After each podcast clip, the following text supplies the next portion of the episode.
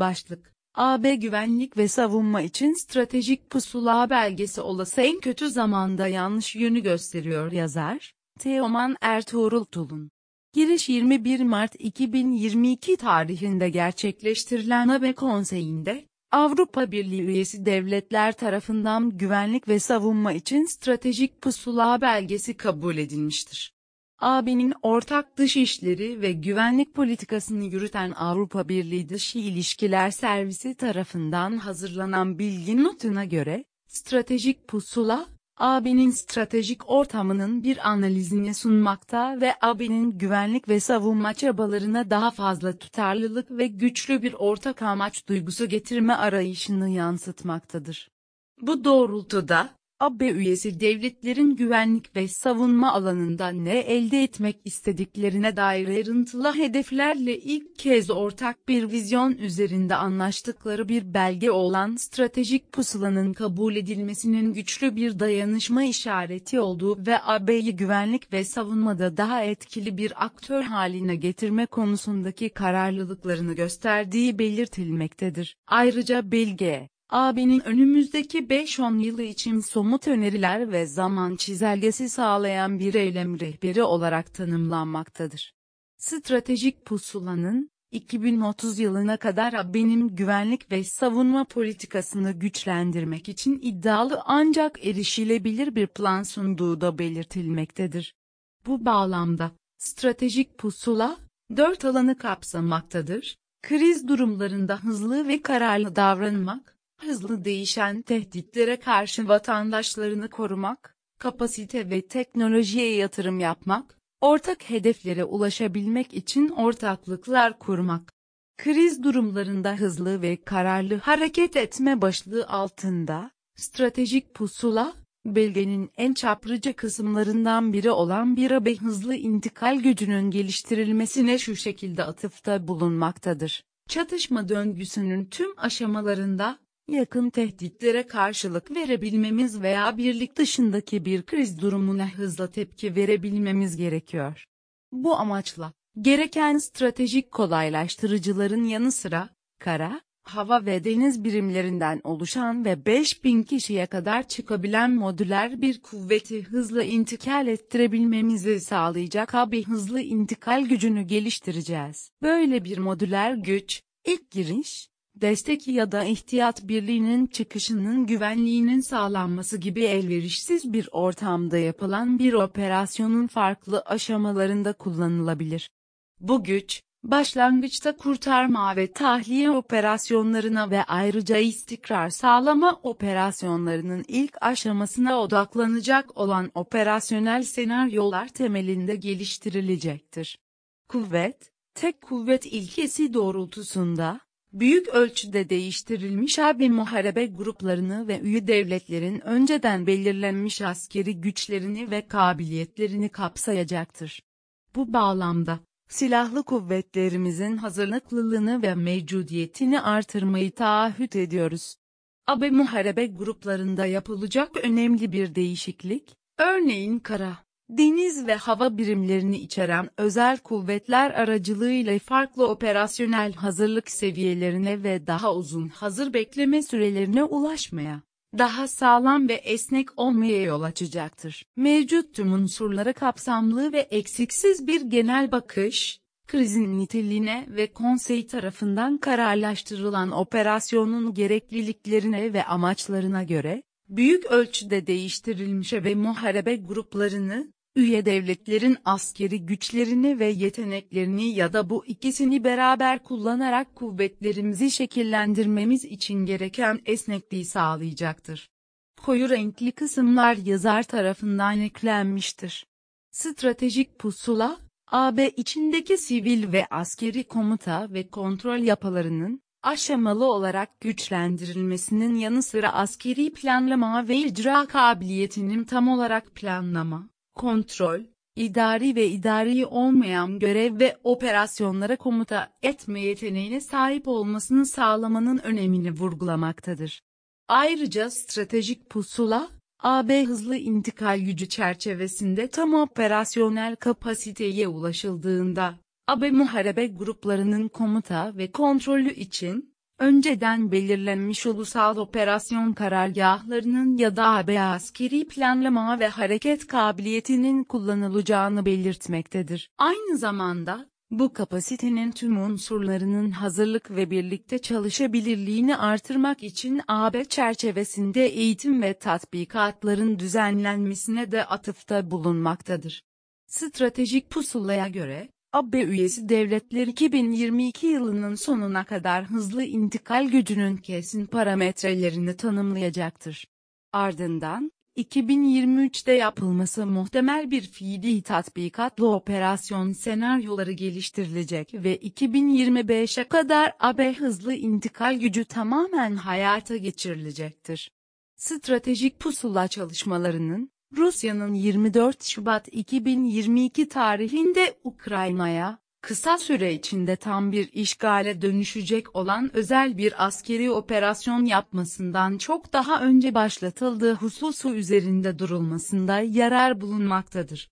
Bu bağlamda, stratejik pusulunun başlangıçta, Avrupa'da ciddi bir savaş ihtimali göz önünde bulundurulmadan hazırlanan bir belge olduğunu söylemek mümkündür. Bu hazırlıksızlığın izleri, stratejik pusulanın yönetici özeti kısmındaki şu cümleden görülmektedir. Rusya'nın Ukrayna'ya karşı haksız ve sebepsiz saldırganlığı ile birlikte Avrupa'ya savaşın geri dönüşü ve büyük jeopolitik değişimler, vizyonumuzu geliştirme ve çıkarlarımızı savunma yeteneğimize meydan okumaktadır. Bunun yanı sıra, giriş kısmının ilk cümlesinde, bu stratejik pusulayı, Avrupa'da savaşın tekrar başladığına şahit olduğumuz bir dönemde kabul ediyoruz. ifadesi yer almaktadır. Dolayısıyla mevcut haliyle bu belge, yukarıda da belirtildiği üzere, Avrupa'da ciddi bir savaş durumunun ortaya çıktığı ve güvenlik durumunun alt üst olduğu bir zamanda alelacele kabul edilmiş izlenim yaratmaktadır. Stratejik pusulada Türkiye'ye atıf stratejik pusulada, Türkiye'ye ismiyle 3 defa atıf yapılmaktadır.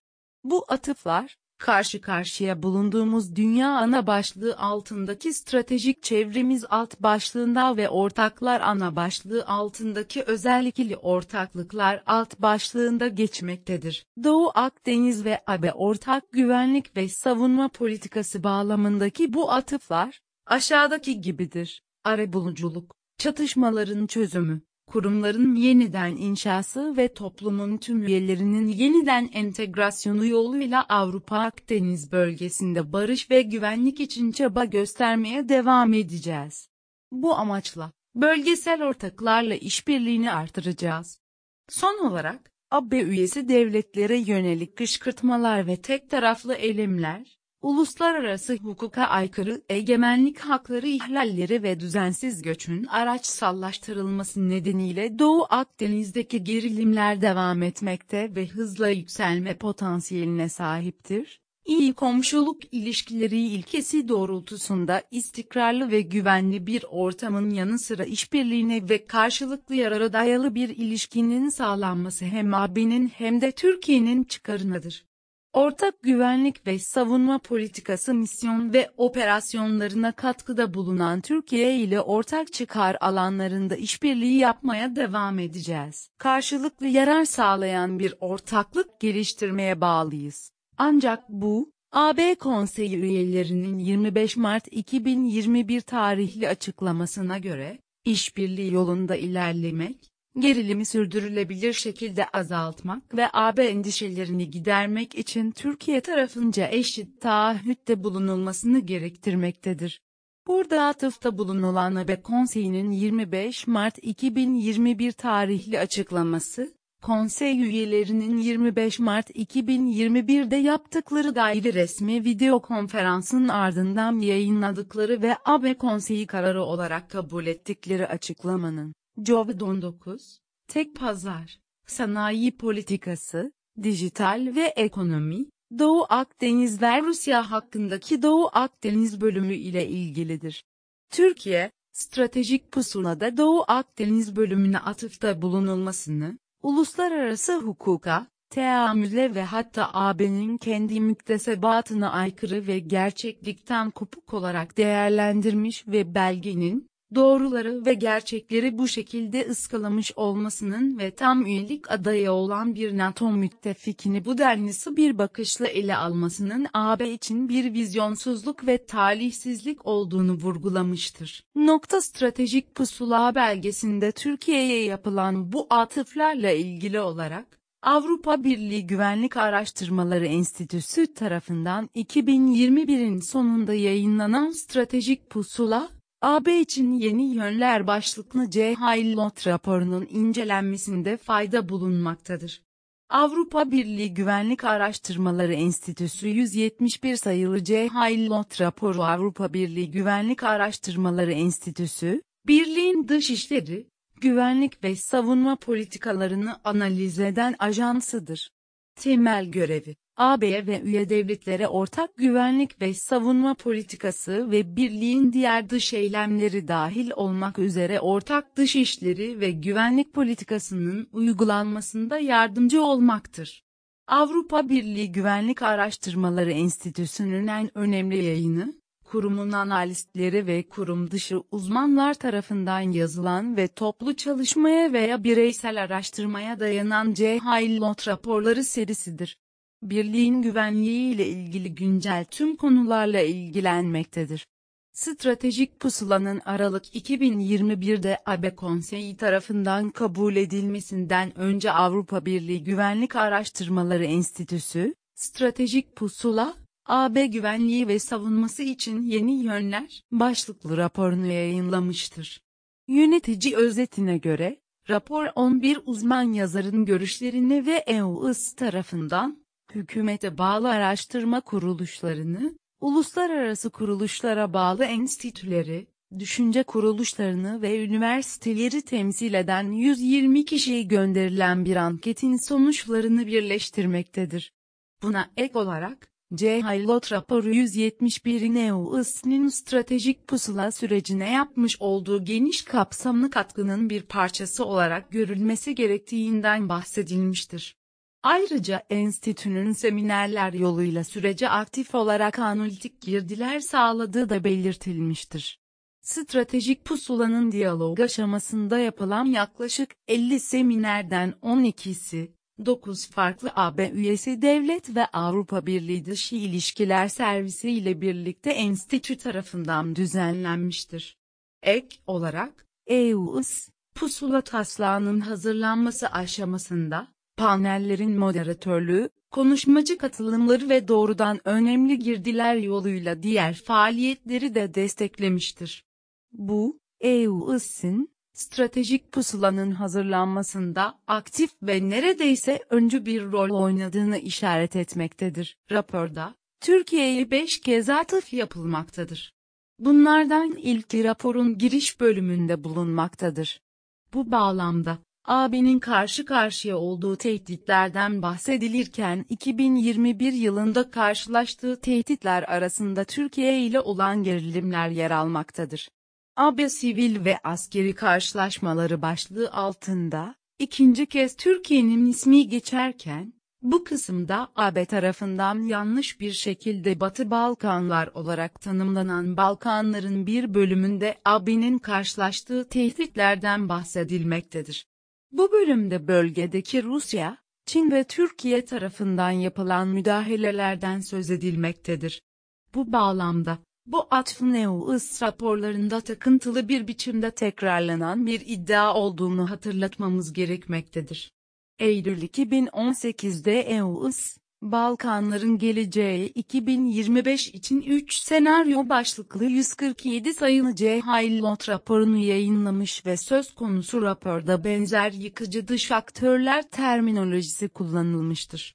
EU-IS'nin bahse konu raporuna ilişkin görüşlerimizi, asırlık bir Balkan ülkesi olan Türkiye'ye karşı yöneltilen dayanaksız suçlamaların yersiz olduğunu belirttiğimiz Ekim 2018 tarihli avim analizimizde ifade etmiştik. Üçüncü atıf, STP'nin stratejik rekabete karşılık vermeye hazırlanması başlığı altında geçmekte ve şu cümleyi içermektedir. AB'nin güney ve doğu komşuları Rusya, Çin ve Türkiye gibi stratejik rakipler, her ne kadar uyguladıkları taktikler farklı olsa da, birlik sınırlarındaki stratejik boşlukları doldurmaya çalışmaktadır.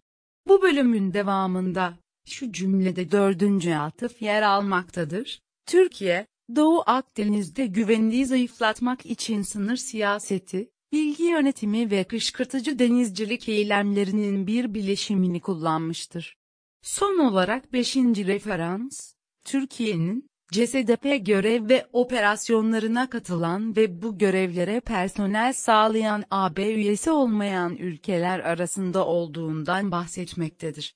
Bu atıflardan da anlaşılacağı üzere, Avrupa Birliği Güvenlik Araştırmaları Enstitüsü, genel bir yaklaşımlı olarak, 1963'ten beri AB'nin ortak ülkesi, 2005'ten beri AB üyeliğine aday ve 1952'den beri NATO üyesi olan Türkiye'yi hasım ülke olarak görmektedir.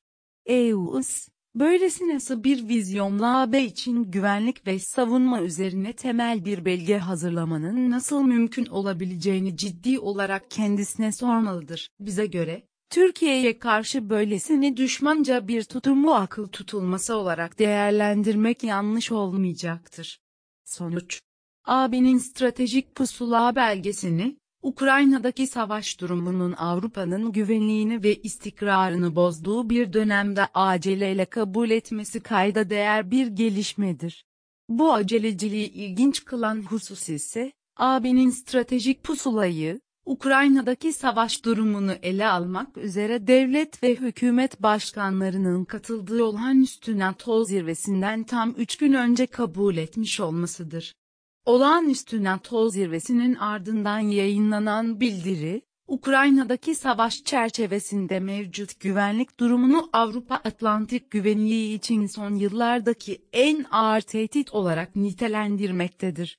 Böyle bir savaş ortamında alelacele yayınlanan stratejik pusula belgesinde, 70 yıllık NATO üyesi olan, güçlü ve kabiliyetli silahlı kuvvetleriyle NATO'nun en önemli üyelerinden biri olan, bölgesel ve küresel güvenlik için büyük önem taşıyan Türk boğazlarını tam kontrol altında tutan Türkiye, Doğu Akdeniz bölgesinde AB için tehdit oluşturan bir ülke olarak nitelendirilmektedir. Avrupa bir savaşla karşı karşıyayken böyle bir nitelendirmeyi mantık çerçevesinde açıklamak zordur.